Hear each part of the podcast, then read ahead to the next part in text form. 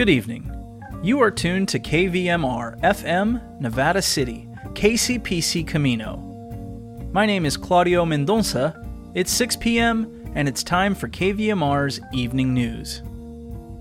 Tonight, after NPR headlines and the California Report, we bring you regional weather followed by the Nevada City Chamber of Commerce report with Felton Pruitt and Gretchen Bond. Then, we'll air Hospitality House's needs for the week, followed by tonight's Bravehearts, part two of an interview with Grass Valley Police Chief Alex Gammelgard. We'll close with a reading by Molly Fisk. For their support of community radio, we thank Mama Madrone's Eco Emporium on Broad Street, Nevada City, and online, offering jewelry, organic bedding, body care, and more. Online store and information mamamadrones.com. Here are tonight's NPR headlines.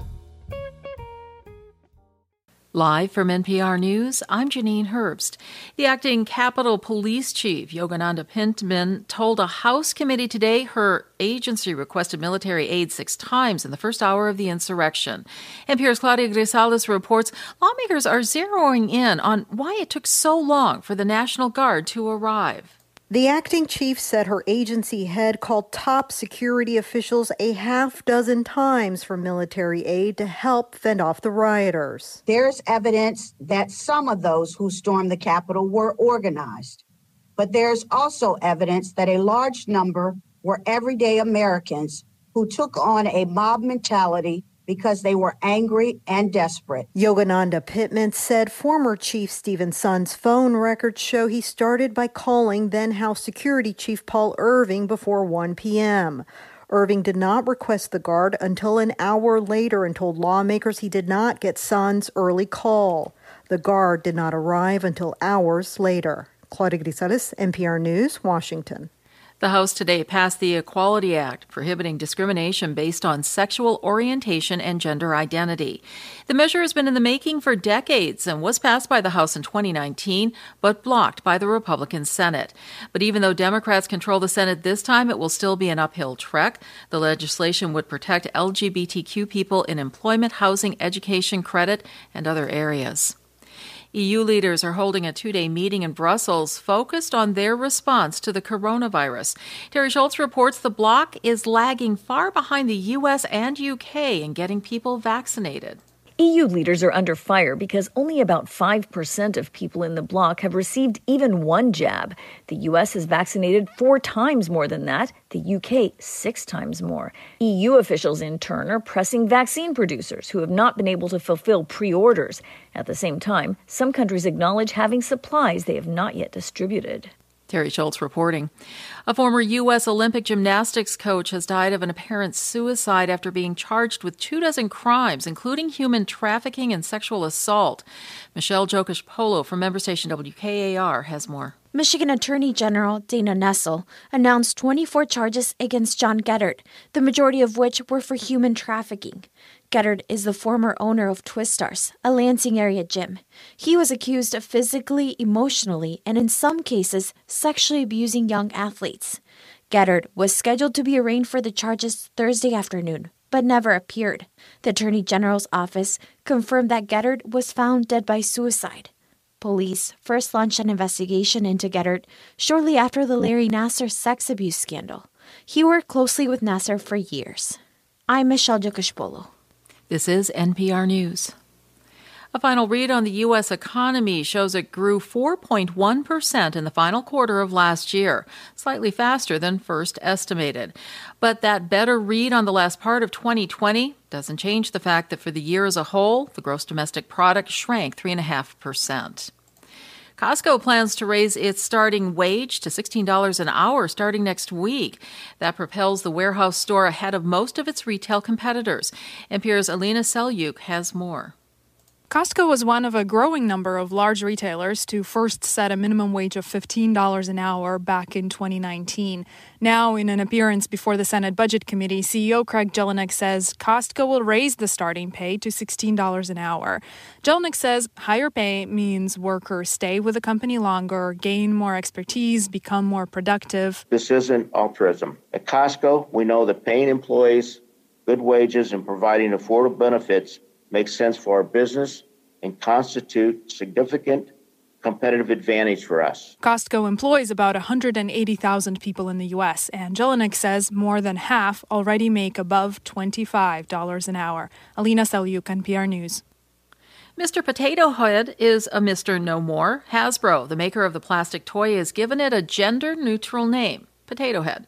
Hasbro says the toy, which has been around for 70 years, needed a modern makeover. The company has been updating its classic brands to appeal to a new generation. Wall Street lower by the closing bell. I'm Janine Herbst, and you're listening to NPR News.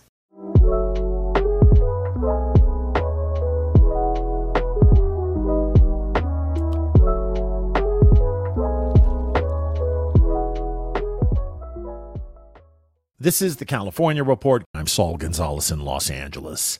Health provider Kaiser Permanente has mountains of health data on millions of Californians.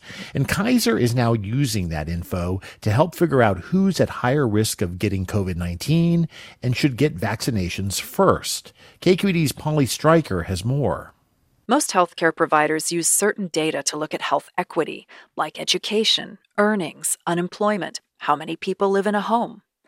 Healthcare giant Kaiser Permanente is now cross referencing data like that with its vast electronic medical record system to see who's at highest risk of exposure to COVID and complications if they get sick. This is a really important piece to targeting where do we go after with the vaccine? That's Dr. Stephen Parodi, Associate Executive Director with Kaiser.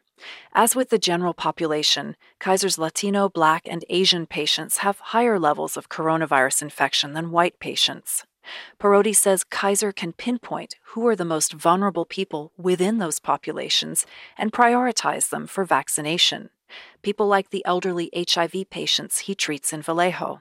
Many of them actually, their biggest problem is not HIV. They have high blood pressure, they have diabetes, all the typical old person type stuff uh, that you might see. Dr. Peter Chin Hong, infectious disease specialist at UCSF, applauds this health equity work, but he says people will still fall through the cracks. The people who are not in Kaiser, the uninsured, the agricultural workers, the undocumented. Chin Hong says when it comes to health equity, there's a lot more work to do. For the California Report, I'm Polly Stryker. As we've suffered through this pandemic, we've turned to California's public health officials to help keep us safe. But many of those officials have also been targets, threatened by people who don't like wearing masks or think the pandemic is a hoax. A panel of top doctors expressed their concerns about the threats facing public health professionals yesterday. KQED's Laura Klivans has more.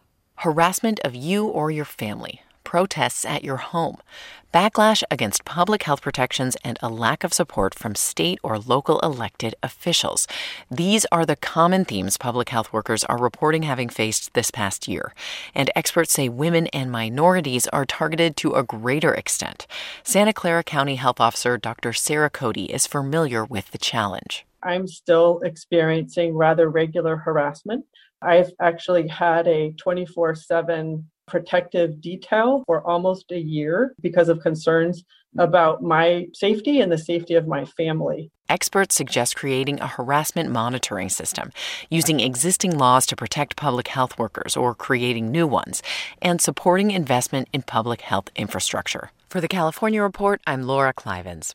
Support for the California Report comes from Water Heaters Only, specializing in the repair and replacement of water heaters since 1968 licensed and insured, open 24 hours a day every day. Learn more at waterheatersonly.com. California Healthcare Foundation, ensuring the voices of Californians are heard in California's decisions about healthcare on the web at chcf.org/voices. And Eric and Wendy Schmidt, whose philanthropy includes Schmidt Ocean Institute, working to advance the frontiers of ocean research, sharing the connection between life on land and life at sea with everyone, everywhere. Now to news of a new lawsuit filed by a trust for survivors of wildfires started by Pacific Gas and Electric Equipment. That trust, set up in the company's most recent bankruptcy, is suing almost two dozen former executives and board members of PG&E. The California Report's Lily Jamali has been following this closely and joins us now with more. Good morning, Lily. So what's the focus of this lawsuit? Well, Saul, the lawsuit targets these former executives and directors at PG&E, saying they breached their fiduciary duties to the company. Put simply, the claim is that they didn't do their jobs, and it claims that breach of responsibility is what resulted in the deadly and catastrophic fires sparked by PG&E's equipment in 2017 and 2018. Here's attorney Frank Pitre, who is lodging this suit on behalf of the trust. Thus far, PG&E has been a faceless villain.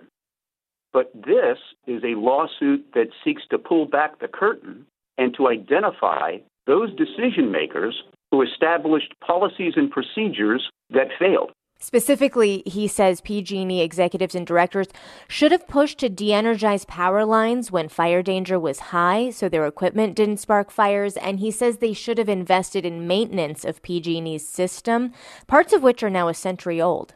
And Lily, let's talk about specific people. Who were some of the PG&E executives targeted in the suit? Yes, this list of almost two dozen names includes two former CEOs, Anthony Early and Geisha Williams. Williams was CEO when the company's equipment sparked the 2018 Camp Fire, which destroyed the town of Paradise. She stepped down just as the company was filing for bankruptcy as those wildfire liabilities mounted. Chief Financial Officer Jason Wells, who recently departed PG&E, is also named, as is the former chairman of the board, Richard Kelly, who left a few months into the company's most recent bankruptcy bankruptcy. And I understand tomorrow is an especially important day for wildfire survivors. Why is that? Yeah, that's right. All of PG&E's 80,000 fire victims have until tomorrow to submit final paperwork to the trust to get paid. This is a huge project, and the trust, which is filing the lawsuit we were just talking about, they are preparing to start paying people as well. The problem is that half of their money is locked up in PG&E stock right now. It might surprise a lot of listeners to know that fire victims in the form of this trust own 24% of PG&E stock. They have to sell that to get cash for victims and it is an unusual setup even by bankruptcy standards. I had a pretty lively exchange with that same attorney, Frank Pitre, who helped broker this setup for fire victims. And I asked him if he had any regrets agreeing to take stock, which has not performed well. Here's what he told me I am optimistic that the shares of stock will be marketed so that fire victims get fully compensated. Saul, that is simply not in line with what I'm hearing from fire survivors that I speak with. A deal that was marketed to them as being worth $13.5 billion is a billion dollars short of that target. By and large, fire survivors I'm speaking with don't share in the optimism that they will get fully paid, but time will tell. Well, such an important story to so many wildfire survivors here in California. That's the California Report's Lily Jamali. Lily, thanks so much. Thanks, Saul. And that is the California Report for this Thursday, February 25th. We're a production of KQED Public Radio. I'm Saul Gonzalez in Los Angeles. Thanks so much for listening. And taking a look at local weather in Nevada City, Grass Valley, Tonight, clear with a low around 36. Tomorrow, sunny with a high near 57. In the Truckee and Lake Tahoe region, tonight mostly clear with a low around 18. Friday will be sunny with a high near 48. And in Sacramento, tonight also clear with a low around 39. Tomorrow will be sunny with a high near 68.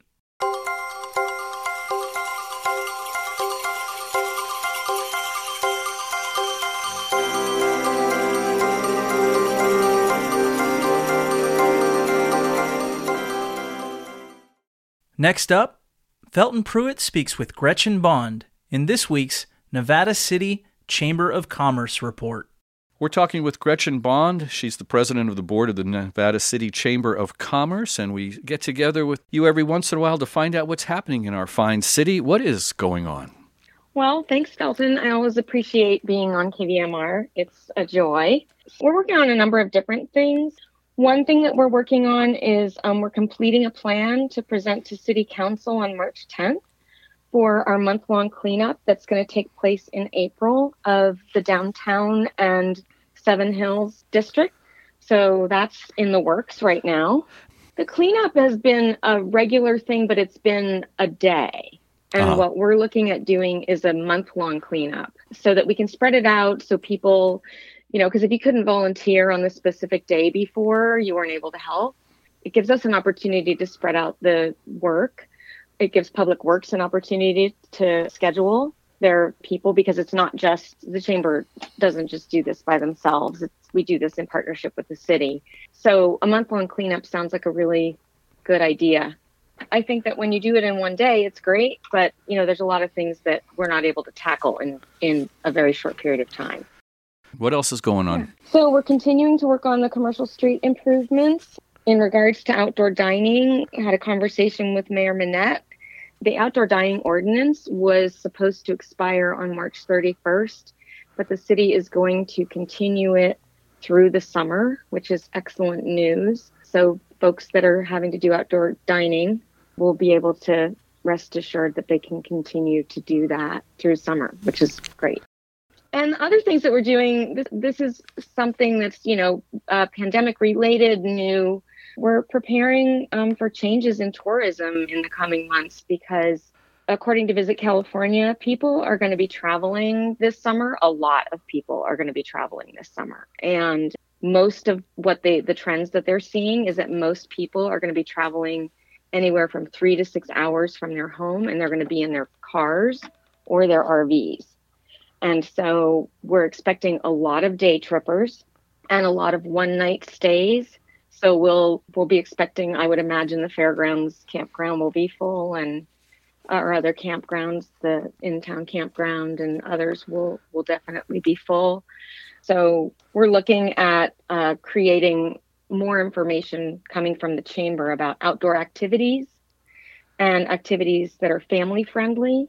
And we're already seeing that. I mean, in the chamber office, the people that are coming in that are visiting from out of town are from Lincoln and Rocklin and the Bay Area, and often they're they're just here for the day or they're staying just one night.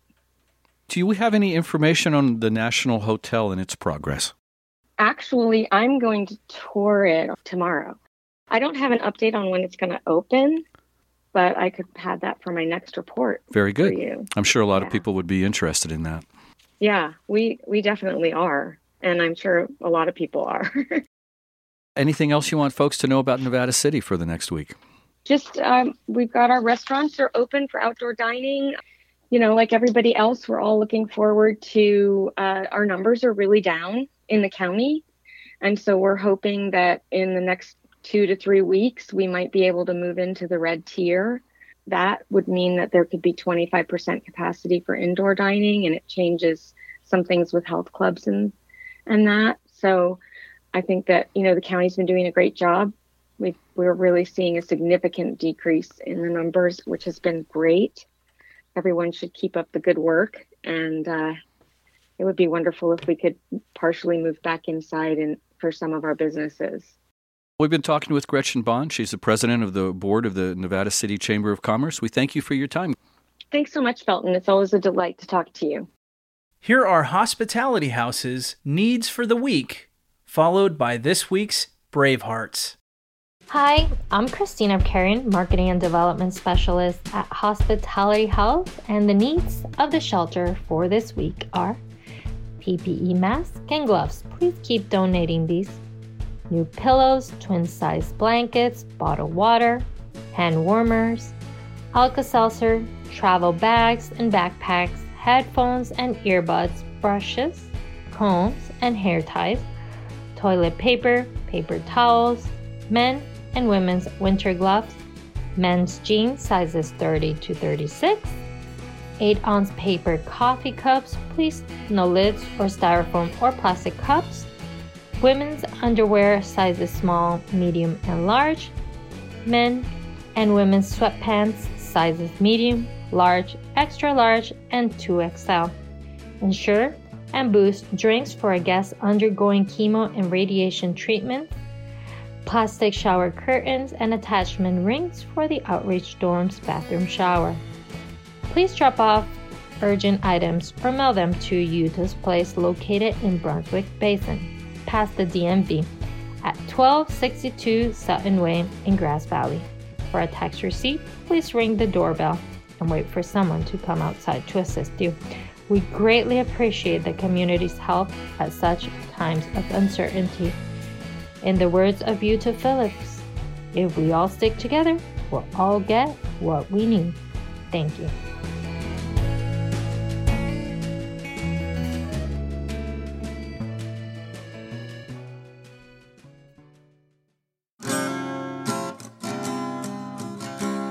Welcome to this edition of Bravehearts, where we hope to increase your awareness and understanding of what homelessness looks like and some of the many organizations working on solutions to improve the homeless crisis. We are your hosts, William Wallace and Betty Louise, and these are the Bravehearts.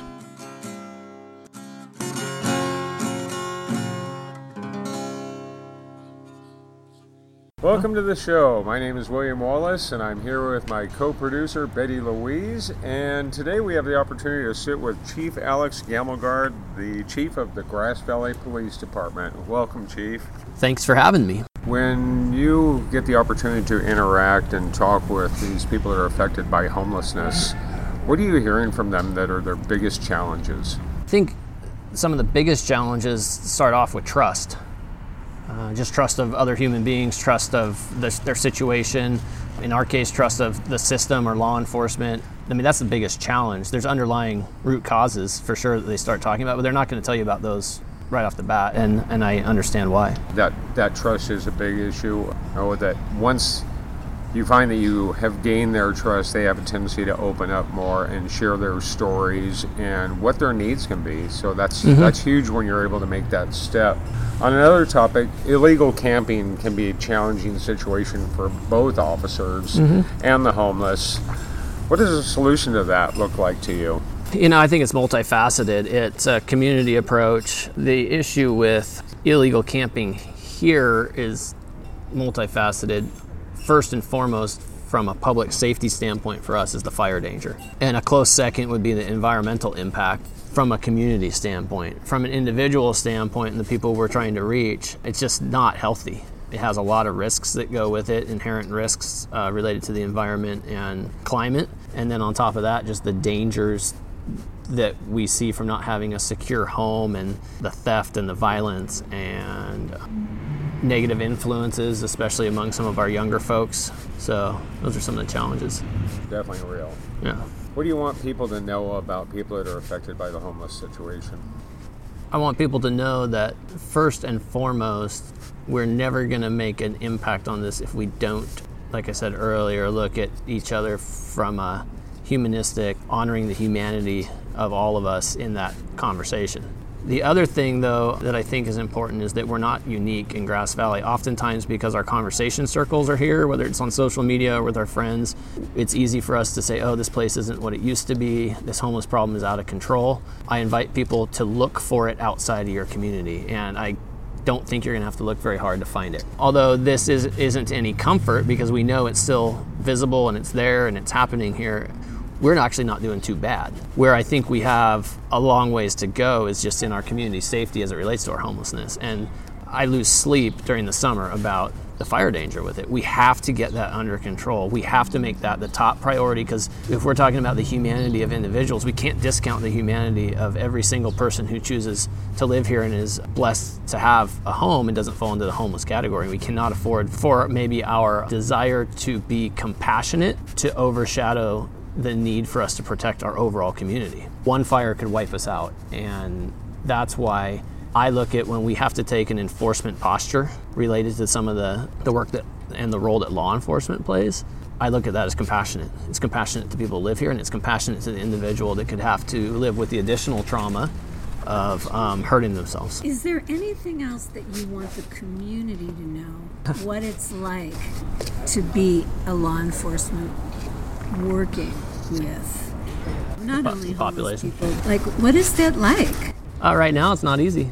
Yeah, I don't know what to say about that other than police officers are people too. And although people say that and it's on social media and it's always a counterpoint to whatever bad thing they saw in the media about law enforcement, I wish we could have that conversation not when we're trying to counterpoint some other evil thing that's happened. So, our police officers at Grass Valley have families. They go home to their husbands, their wives, they have parents and kids, and they have a life far beyond law enforcement. And they're doing their work in law enforcement not because uh, it's just a job.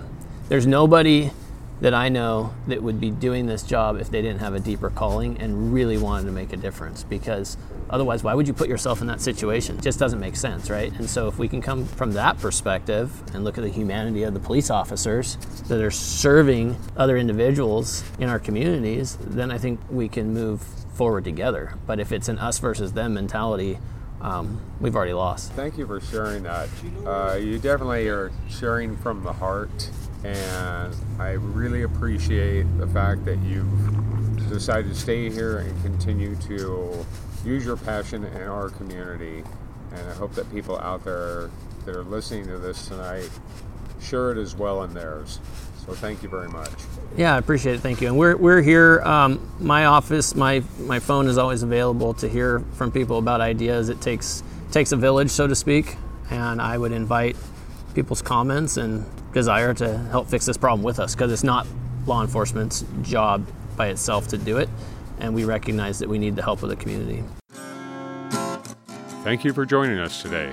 Our hope is this segment has opened your heart and mind. Be well and be kind.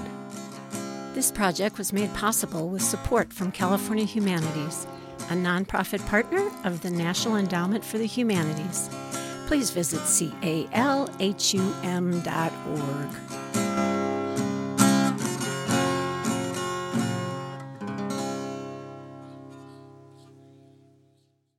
And now, some readings by Molly Fisk.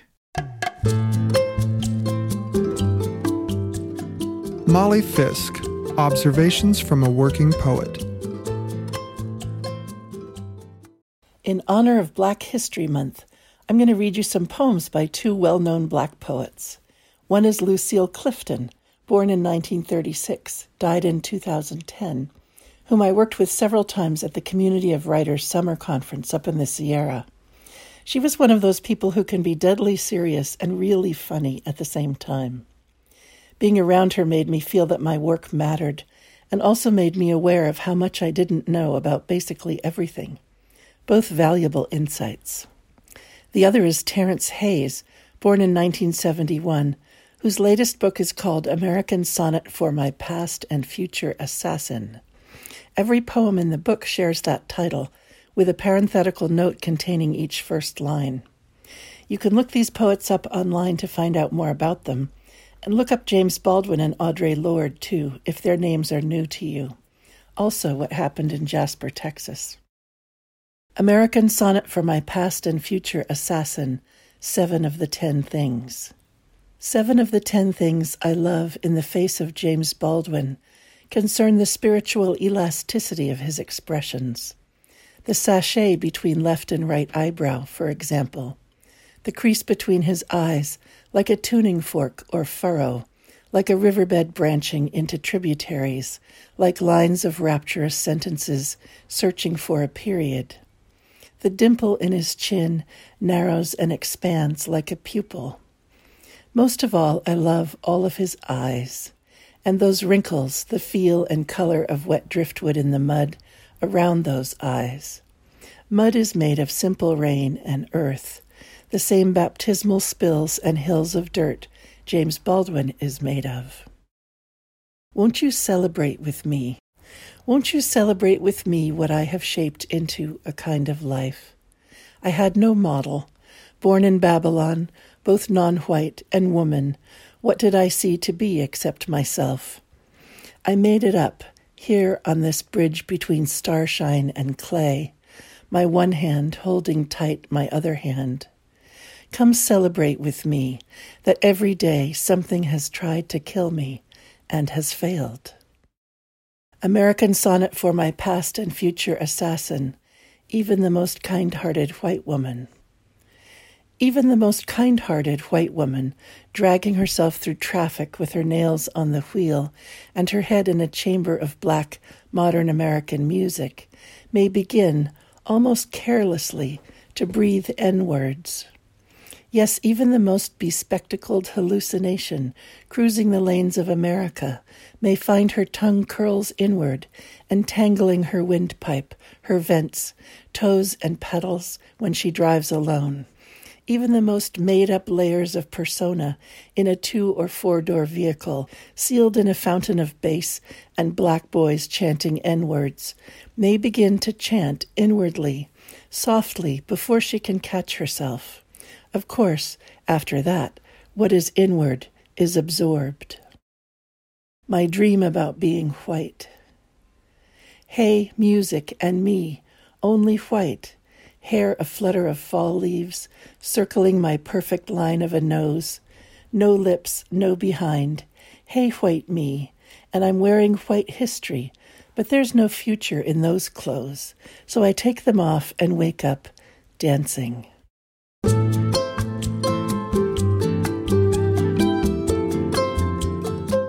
Award winning poet Molly Fisk writes, coaches, and teaches writing in California's Sierra Nevada foothills.